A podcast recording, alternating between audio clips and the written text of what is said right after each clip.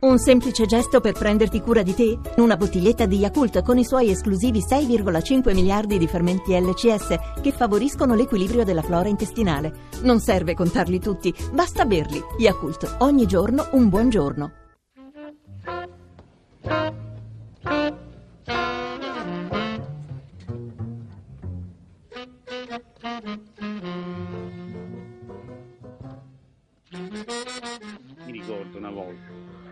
Detto, poi dopo un po' di tempo, ho detto, professore, io gli vorrei dire grazie perché lei ci sta cambiando e trasformando la, con la sua scoperta, la dieta mediterranea, lei ci sta facendo grandi pure noi.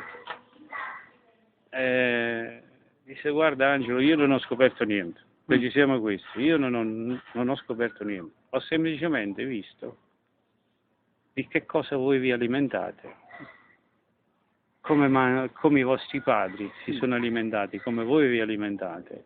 E poi voi l'avete chiamata dieta mediterranea. Io non ho scoperto niente.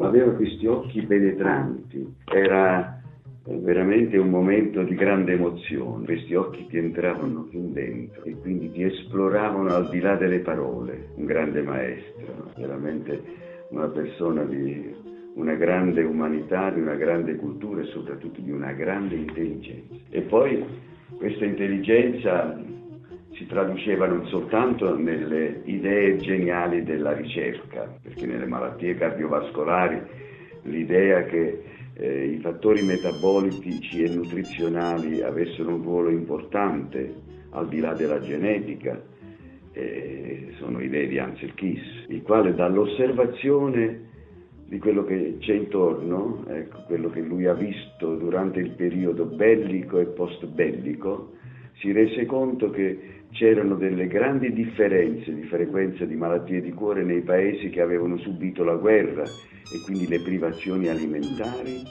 e gli Stati Uniti dove tutto questo non si era verificato.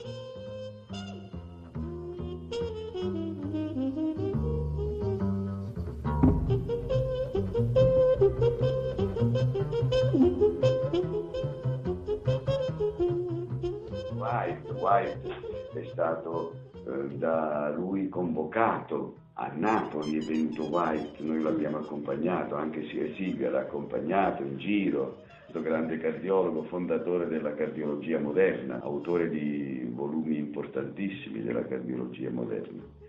Però Ansel Kiss lo interessò alla cosa, la cosa era certamente interessante e White venne a Napoli, lo accompagnò e vennero a vedere in maniera così semplice eh, se negli ospedali di Napoli, per esempio nel vecchio policlinico, ci fossero casi di infarto. Erano gli anni 50, 52, 53.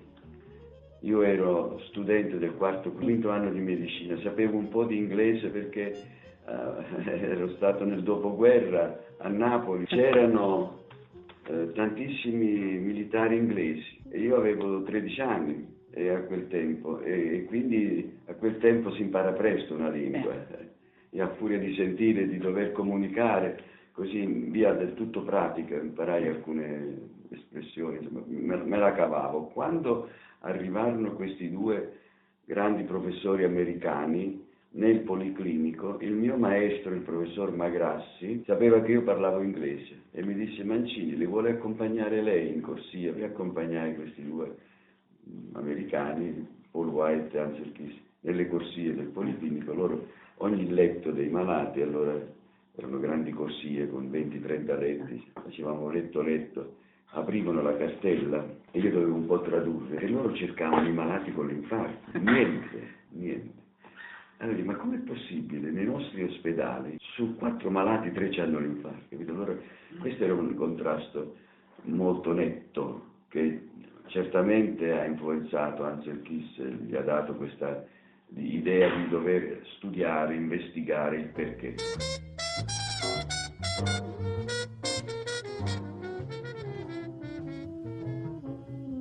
Alberi, siepi, piante ovunque. Una vegetazione ricca, una natura prorompente, difficile da ritrovare altrove.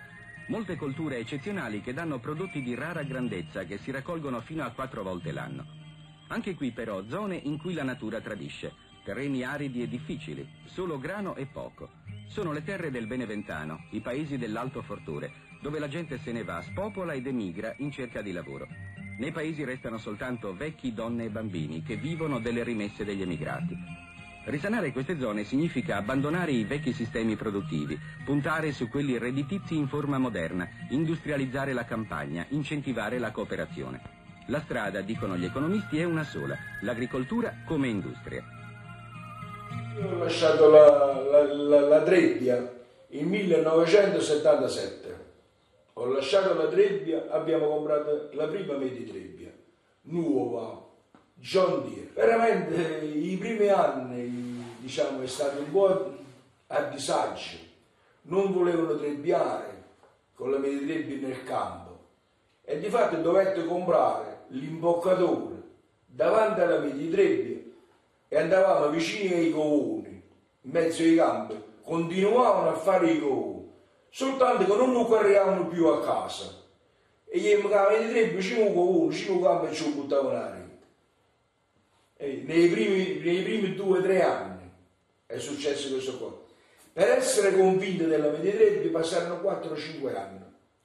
Ma prima volevano, volevano continuare a tempiare, volevano per forza mietere il grano e buttarlo in da macchina. Non ci stava la trebbe e lo buttavano nella medietrebbe.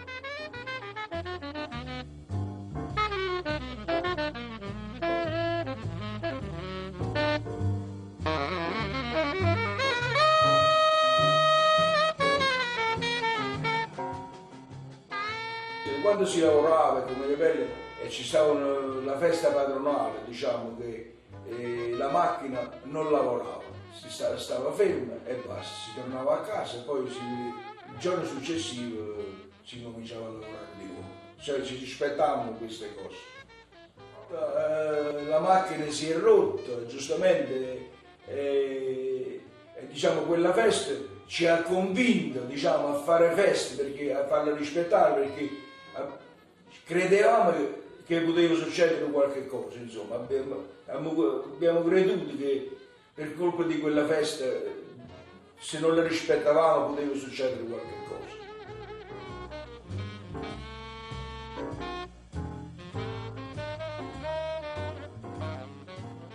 Purtroppo all'epoca la macchina aveva le ruote tutte in ferro e si doveva camminare di notte perché la ruota di ferro, la macchina era 40 quintali, la ruota, la ruota di ferro, se non si camminava a mezzogiorno, l'uno la mattina, si tirava tutto l'asfalto appresso. Bisogna spiegare. Quindi per forza dovevi camminare di notte. Allora, partavamo di notte, io partivo alle 5 di sera, alle 5 di sera, arrivavo qua, ci mettevo 11 ore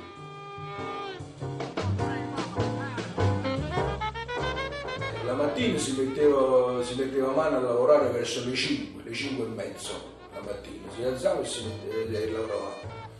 Dopo fatto, non so, dopo fatto 70-80 tumuli di grano, già spiegato due punte fatte con maniabelli, ci, ci chiamavano a colazione. La macchina si fermava e andavamo tutti a colazione.